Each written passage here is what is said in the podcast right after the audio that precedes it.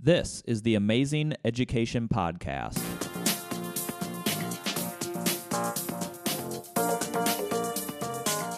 Powered by the Ames Community School District, I'm your host, Eric Smith. On today's episode, we are joined by Ames High senior Yor Zhu. We're going to have an amazing conversation about her artwork, where the inspiration comes from, and talk through some of her amazing pieces. All right, Yor, thank you for being on this episode of the Amazing Education Podcast. How are you? Good. How are you? I am very good. I just want to thank you for being on this episode. I have we, we actually haven't had a chance to meet prior to this episode, but believe me, I have seen uh, your artwork and, and what you have done. And every time I see a piece that is, is sent to me over email, we always share it in our magazine, or we have shared many pieces, I am completely blown away. And so when I was starting to think about Ames High students who could be on this podcast, you were very high on my list of, of students to reach out to. So, how is the school year going for you? We talked a little bit um, before we started recording the episode, but you're a senior this year. Yep. How is your senior year going? Pretty good, I would say. I am a remote student this year, and I will continue to be a remote student for the rest of the year. Yeah. Um, uh, it has been a bit tough because I haven't been able to see my friends and um, interact with people at school, but I have been enjoying time at home and spending time with my family. So, Yeah. yeah. Well, that's very cool. So I, I wrote down a couple of. I'm going to sort of set the stage because predominantly what we're going to talk about on this podcast is your artwork. And I am always fascinated and always want to talk with creative people. And you certainly uh, fit that category. And I just want to talk about, you know, where some of your inspiration comes from your artwork, sort of your process. And, and so we'll dive into all of that. But to set the stage, um, I, I went back on several of our past magazines because we have, like I said before, re- reported out on some of your work. But you've been part of the National Art Honor Society. You've been um, selected as um, an award winner for them. Certainly, all state honors. You had a best of show for a Youth Art Month show. And I'm sure I'm missing many more accolades that you have received. But when did you become serious about your artwork? Um, I would say I became serious at about freshman or sophomore year in high school because that was the time that um, I was like figuring out what I wanted to do, um, like career wise, and what I wanted to do in the future. So once I found, once I like determined that I wanted to become an artist, I became more serious about my artwork. I started to push myself to improve my skills and to improve my art concept. And yeah. So when you started this this process, like what happened before then? Was there like a turning point? Um, I know. Well, go ahead. uh, yeah, so like in middle school, I would uh, attend National Junior Art Honor Society with my teacher, Miss Dobbins, and um, I would always like uh, work on art after school for hours at a time, and I just really enjoyed it. Um, um, but like in high school, when I wanted to find out what I wanted to do in the future, I decided that art was the thing that I enjoyed the most and the thing that I was good at. So that's why I just that was kind of like the turning point. That was when I decided I wanted to become an artist. How much time do you spend on it, do you say, in a week? Because looking at the pieces, and we're going to look at some of them today and talk through some of them, it's a lot of work. And I'm sure, you know, it's a passion area and it's something that gets you excited, but it's also a, a big time commitment to Yeah. do something on the level that you're doing. And so, like, how much time do you spend on a, in a week just working on stuff? Um, in a week, I would say like maybe two hours to five hours. Okay. Maybe. Um, it always just depends on like how much schoolwork I have because I have to like balance that out. Um, but yeah, I would say like about three hours average, maybe. Yeah. Yeah. So I have I consider myself a creative person. You know, I put together our district magazine, which is you know a different creative process than than some of the work that you're doing. But it's something that I'm always thinking about. Like I'm always mm-hmm. thinking about layout or what stories we could be writing. So you say two to five hours that you're working on it. Are you thinking about it all the time? Yes, I would say yeah. Um, when I'm not occupied with like schoolwork and homework and things like that, I do think about it a lot. Um, yeah, I'm like always on the lookout for new inspiration and new ideas. Um, I like to keep like a sketchbook and notebook handy, like in case I come up with inspiration, I like to jot it down. Um, what, what would be an example of something like that? That's that's that's interesting um, to me. Um, Has there been one that that you've taken from just an idea and then I'm certain you moved it forward all yeah. the way through completion? Mm-hmm. Like, what mm-hmm. would be an example of, of one of those that you would just jot down? So, well, um, I was creating a three dimensional art project once, and I was like on the lookout for types of materials that I could use, and I saw these plastic bottles like in my house, and I was like, what if I create something out of those? So I jot down that idea, and then eventually I did create. Is that what you sent yeah, me? The, mm-hmm. All right. Well, let's talk about it. That's I think that's sure. a good segue. Um, so I was thinking about this. So this is a podcast, you know, which is you know audio driven, but we do also video record these that are on YouTube. And if there was any an episode that you know someone should watch rather than listen this might be the one because we're we're going to take a look actually at some projects that you have looked like so for this particular one, so it started as an idea, but talk us through what are we looking at here? What, what is this? So um, it's a set of light fixtures, and they're made completely out of plastic bottles.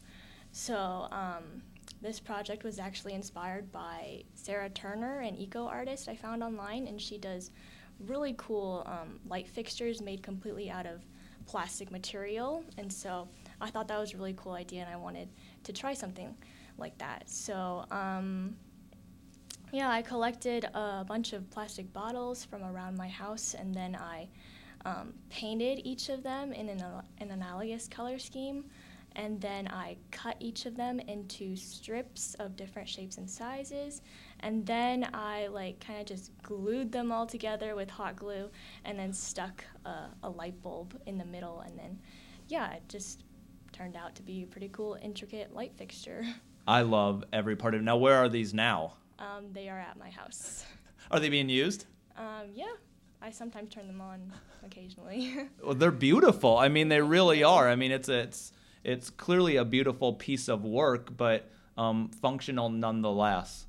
So where else? Um, so you just gave us an example of an artist that you were, you know, researching or you know looking into. Yeah. where else do you get inspiration? I mean, other artists, um, but but where else are you getting inspiration for your work? Yeah, I get most of my inspiration from other artists. I usually look on social media like Instagram, where I um, I like to find different styles, different mediums, different concepts posted by different types of artists. Um, I also look at books too. Like I have a bunch of graphic design books at home where I get a lot of my conceptual inspiration from. Um, I also get inspiration from like current events and things that are happening around me. Like so, um, sometimes I want to communicate like a, a message or to advocate for a um, a topic or um, bring awareness to something. So yeah, like. Um, so let's talk through this. You're really you're really good at this. You're good good at segueing because this is another piece that I wanted to talk to you about. So this was done through Adobe Illustrator. Right. Yes. And so talk us through what you were thinking about when you created this particular piece, and maybe describe um, what it is that we're looking at. So um, this is an artist's book. Um, it was inspired by like the Black Lives Matter movement that was happening at the time, and just like the need to promote racial equality and like bring awareness to the challenges faced by racial minorities. Um, and so, beginning this project, I did a bunch of research and um, to better understand racism in America. And I looked at a bunch of news articles and TED Talks. And um, from that, I compiled like a list of quotes and pictures. And I combined that stuff with a, a specific design style on Adobe Illustrator. And then once I was design, once I was done designing, I printed a physical copy of it, and then I um, I shared pictures of it on social media to kind of fulfill my purpose of advocating for um, racial equality. Yeah. It's incredibly powerful. And, you know, just from a design aesthetic, it's incredibly beautiful. Um, but as far as um, the message also that, you know, you're looking to share, it's incredibly powerful. You know, and, and I'm getting a sense that you know you're you're following current events and you're following what's happening, and I find it to be really powerful to. Um, for you, but a lot of people, but yourself particularly, to use your talents to to share something that is very beautiful but also can be powerful. You know we see authors in a literary sense are sharing their talents and and you are sharing your talents um, in this way as well. I think it's it's absolutely wonderful. So so far and we're going to talk um, about at least another one if not more but so far you know we've talked about plastic bottles and then you're also working on adobe illustrator which you know that range of creativity as an artist is very wide. Mm-hmm. Is there a certain medium that you gravitate towards more than others, or or has there been one that you've really grown to appreciate, but maybe you didn't when you first started? Yeah. Um, so I think I would say I like graphic design the most and like computer digital art that kind of thing. Um, just because there's so many possibilities. There's so many things you can do with it, and it's all just like right at your fingertips on the computer. Um, there's also a lot of freedom. Um, there's it's kind of different from like drawing and painting because there's sometimes a few limitations to that. Um, but with graphic design, there's so many different um, possibilities and um, but like it's not to say that I don't like drawing and painting. I really do enjoy drawing and painting too um, I feel like you can become really creative with that as well. Yeah. So you had talked about, you know, really becoming a serious artist, you said around your freshman year, you started gravitating towards that way. Talk to me about how some of your art teachers at the high school really took and supported you during this process. Um, yeah, so um, I'm Mrs. Weedy at the high school. She really encouraged me, and um, she uh, made me aware of all of these competitions available and things that I could participate in. And so I guess she supported me that way, and also just like congratulating me every time I um, received an award, and just always she was always like there for me um, to answer any of my questions.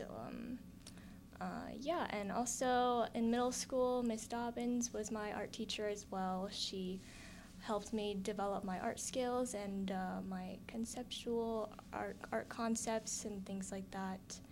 Um, yeah. How much do you rely on your understanding of art concepts? Is is it intuitive for, for you as a as a you know a creative student that you just sort of gravitate towards understanding, or or do you really think about particular art concepts when you're developing a piece? Um, I think it's kind of intuitive for me. I just kind of go with the flow, but sometimes I um, think about like what I want to communicate and how I want to communicate it. Um, it's kind of a hard concept to grasp. Yeah. But yeah, I experiment a lot with um, that kind of thing, and uh, yeah. Do you find that a lot of your pieces are always pivoted around a message or um, a particular angle? I know that you've named, you know, you have titles for all of your art pieces, or at least the ones that I've seen. Is does that help steer the direction of the piece? Yeah, so um, sometimes if I want to like communicate a message, like for example, um, anxiety or like um, a chaotic feeling, um, then that would be an example of like where I communicate a message. But sometimes it's also just me trying to do a bunch of exploration with different types of styles and mediums and um, yeah, things like that. Let's talk through at least one other piece. This one has always caught my eye, um, titled Identity. Talk me through what, what we're looking at in this particular piece. So it's a an acrylic painting, um, and there's actually origami pyramids stuck onto the surface, and so I like um, folded a bunch of um, pyramids together out of origami paper, and I hot glued them onto the surface. And for the painting in the background, I kind of incorporated like a a, a kind of unique style, I guess. There's a bunch of um, organic shapes and solid colors and things like that. Yeah. Let's move through um, at least one others. I, I have a stack here that we could go through. Um, talk to me about about this piece. Um, so this piece is called um, Overthink, and it's actually communicating like anxiety and overthinking things. Um, so this is made with acrylic paint, and um, when I was making this, I really wanted to convey like a chaotic feeling, um, kind of how it might feel for a, an anxious person. So I kind of like um, used the medium to do that. Like I used paint splatters, made paint slashes um, to create a chaotic atmosphere to communicate that chaotic message. We'll go through at least uh, at least one more, kind of along sa- along the same lines as a chaos Mhm. theme here, and that and that's what I wrote down on the back as far as the title of this one. Talk me through through this one. I love I love the backgrounds on on all of these pieces. Um, it's it seems to be very much your style, but also each one is very different as well. hmm Yeah, so um, this one is called Chaos and um, is also made out of acrylic paint. Um, so for this one, I was like exploring different ways to apply paint. And so um, you can see like the swipe marks were actually made by like a large palette knife. And um, what I did was I like um, squeezed a, a few colors of paint and then I kind of took it, like picked it up with the palette knife and I scraped it onto the canvas. And then um, it kind of made like this rough kind of style. And that's kind of what I was going for, for like the chaotic feeling. And Yeah. Yeah.